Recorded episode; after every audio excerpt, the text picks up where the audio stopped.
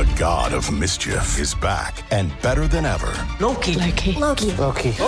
Wow, great to see you again. Critics agree Loki Season 2 is marvelous, great, and it's finally here. How much do you know? Let's assume I don't know much. A mind-bending adventure.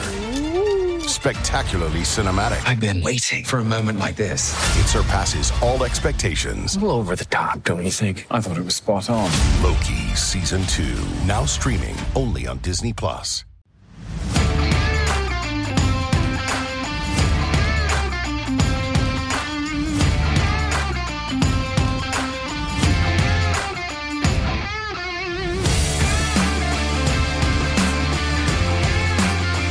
How are you now? How are the Habs now? Well, how are the Habs now? Your Montreal Canadiens are one win away from a berth in the Stanley Cup semifinals. Did anybody think in their wildest dreams, after the halfway point, or really any point in the regular season other than the first 10 games, that this was even remotely possible? Obviously they did. Obviously they believed in themselves, because 5-1, they take game 3, and now they have a chance tomorrow night to wrap this thing up and send themselves to the semis. Welcome to episode 10 of the Bottom 6 Minutes Podcast, presented by Habs Eyes and the Prize. I am Matt Drake, and the Montreal Canadiens sure found their offense after a largely boring game 2 where they got one goal and they kind of just held on for the entire game. They managed to put up a 5 spot on the Jets and absolutely dominate them. Completely dominated them once again, like they did in Game 1, from pillar to post. Absolute domination by the Montreal Canadiens. What a game. They started out with an excellent first period, looking like the better team right out the gate. And, of course, the old guy line of Eric Staal and Corey Perry, featuring a not-so-old Joel Armia, they get the Habs on the board. Phillip Danault forces a turnover like right before he went off at the end of a shift, and the old guys go into the Jets zone and just keep the puck there for as long as they possibly can. Perry, playing pitch and catch with Eric Staal a little bit, ends up walking out from behind the net and just kind of throws one towards the net, and it goes in far side. I mean, Hellebuck is completely unready to cover that side of the net. It looked like it got tipped a little bit, but that's Corey Perry's bread and butter in these playoffs, man, is getting those greasy goals down around the net, and you need those. You absolutely need those. It gets the Habs on the board, gets them a little bit more momentum, so for the rest of the period, they look like the far better team. Unfortunately, they can't really generate anything else in terms of offense, but we get to the end of the first period with a 1-goal lead, going into the second, which has now become an apparent source of strength for the Habs. Second period is considerably less intimidating with that long change than it was for the first bit against Toronto until they made their comeback, and once again, the second period ends up building on the lead that they had. Started out with Arturi Lehkonen getting a garbage goal, a greasy one, in front of the net. Bunch of whacks at the puck, puck's bouncing around. He manages to put it past Hellebuck. But it must be said that was at the end of a very good shift for that line. He's been a super welcome addition to the line with Phillip Danault and Brendan Gallagher in the absence of Jake Evans, who was there before. And finally, he gets rewarded for some of his good work. I mean, very good defensively, and he's always had a bit of just horrible luck hitting posts, barely missing the net, and he gets a little bit of puck luck for once. Well-deserved. Great shift. Garbage goal, but again, you need garbage goals in the playoffs. Later in the period, the Habs take a penalty, and I've been saying this over and over again. The one thing you don't want to do is give the Jets power play opportunities, because their power play has looked very dangerous. And what happens? Well, Jets get set up a little bit, but the puck goes the other way. Joel Armia gets in a 2-on-1, and rather than making a pass, he toe-drags himself into the middle and just fires it past Hellebuck. 3-0 Habs. Commanding 3-0 lead, even though they gave the Jets one of those opportunities that I've been saying you want to avoid at all costs. Adam Lowry got one back for the Jets pretty late in the period, so it ended 3-1 after 2, but the fact that they were able to build on their lead in that period is what was key. That period's been a backbreaker for them at times in the playoffs, and that they go in 1-0 and come out 3-1, you had to feel good about that. Definitely, it's precisely where they wanted to be going into the third period. I didn't love the way they came out in the third, however. They came out in the third looking like they were almost willing to go into a shell and just try to hold on to that 2-goal lead. The most dangerous lead in all of hockey, the 2-goal lead. And they, you know, it's not like they completely went into their shell and they were just letting the Jets have their way with them or anything, but definitely didn't have their foot on the gas trying to get the puck into the other end, cycle it around and really kill the game by generating offense, right? The best defense you can play is 200 feet away from your own net, and the Habs seemed like they weren't necessarily buying into that mentality. But some good saves by Carey Price, some key clears, and definitely a good overall first half of the period helped them out. No score. Until Shea Weber gets high-sticked. Habs get a power play of their own. Cole Caulfield, who has finally been shooting the puck like crazy, and I thought he would shoot in this situation, even from a bad angle, kind of walks it out from the corner and fires a beautiful pass directly to Nick Suzuki, who literally just has to keep his stick on the ice and get the goal. Excellent power play goal. Huge for the Habs because it puts them up 4-1. And that's how it would have ended if not for the fact that the Jets pulled their goalie and Joel Armia got his second of the night to make the final score 5-1 Habs. I mean, the Jets just couldn't get anything done at the Habs end of the ice outside of that one goal that they got from Adam Lowry. Not for lack of trying. I mean, Carey Price played well. Sportsnet tried to give him one at one point when it was 3-1. I think Kyle Connor took a shot. Carey Price stopped it and froze it. But Sportsnet, wishful thinking, I guess, put up a graphic saying that they scored and changed the score to 3-2, even though Kyle Connor was skating away, you know, looking up at the rafters because he just got robbed by Carey Price. Well, we know Sportsnet, they cheered for Toronto. They're probably cheering for Winnipeg too, but, you know, can't always get what you want. Doesn't matter what graphics he put up. If the puck didn't actually go into the net, it doesn't count. And it didn't. And the Jets didn't score anymore. And that was the story of the game. Habs played great defense. And this time, they found plenty of offense. 5 goals to make sure that the Jets couldn't come back. And now one more game like that, and they'll move on to the next round. And there's definitely a couple things to be concerned about. I mean, not leastly the fact that they came out a little bit flat in the third and looked like they were going into a shell. More importantly, Jeff Petry left the game. Sportsnet seemed to zero in on a time that he got his hand caught in the camera hole in the glass as what might have gotten him hurt. So definitely eyes peeled for any injury updates because he left the game, didn't come back for the third. And that's a pretty big loss for the Montreal Canadiens if he can't go tomorrow night.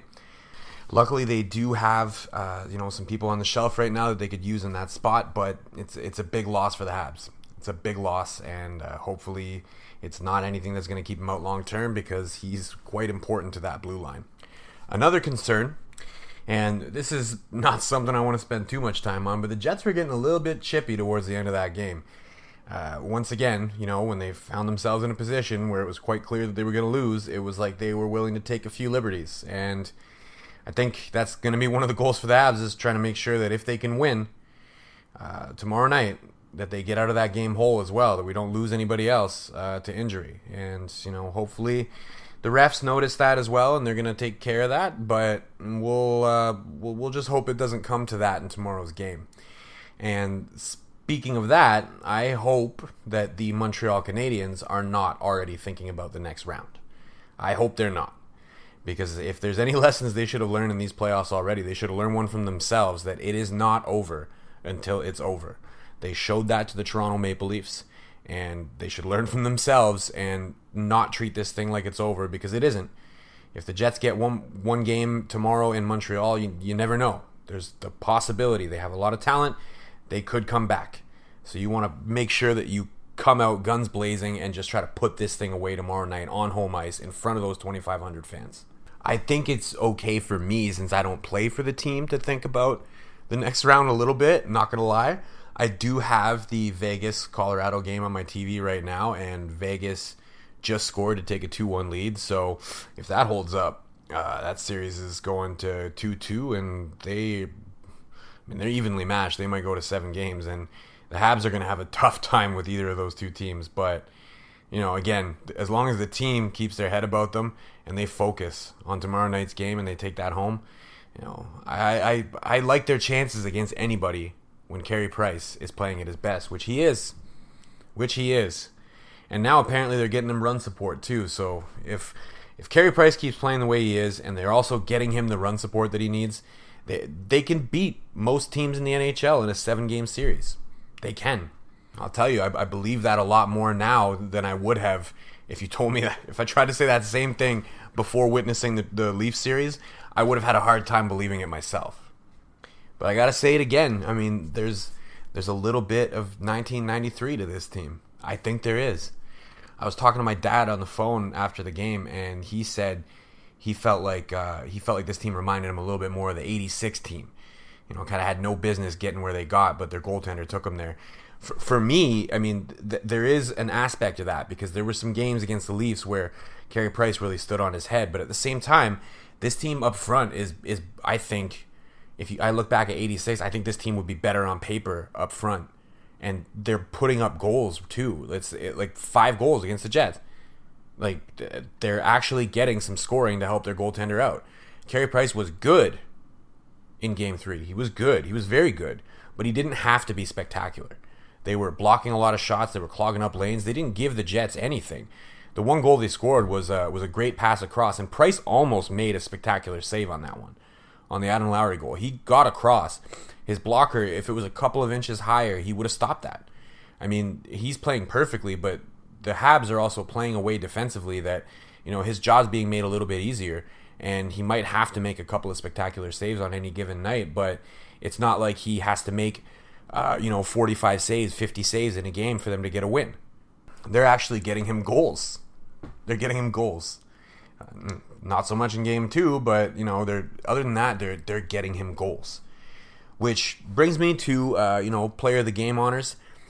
Big shout out to Joel Armia. I want to give it to him, and he deserves it, but I'm giving it to Corey Perry. I haven't given it to him yet in these playoffs, and I feel like I have to do it at least once, because this guy just finds a way to score huge goals in the playoffs, getting some greasy ones, but huge goals. And the fact that he's doing it on such a tiny salary for a guy who used to be one of the highest paid players in the league, like, it's amazing. And I got to say, while I'm at it, shout out to Dominique Ducharme for trusting him, keeping him in the lineup when a lot of people thought that he should have changed the lineup and maybe taken Eric Staal out. Corey Perry and Eric Staal have been two of the best players for the Habs in the playoffs. Two of the best. They're providing secondary scoring on a fourth line that's very difficult to contend with, very heavy. You know, they get in on the forecheck and they can hem you in your own zone and keep you there for a while. That's what they did. That's how they scored, and that's how they've been scoring, is just getting to the front of the net and just pissing off the other team. I mean, I can't say enough about it. So I give my player of the game to Corey Perry for the way he's played. But again, huge shout-out to Joel Armia. I mean, that was a big shorthanded goal that he scored. Beautiful toe drag, nice shot. And then he gets the empty netter to boot, too. I mean, can't ask him for more. Can't possibly ask them for any more. And I'm going to end the episode on this one final thought.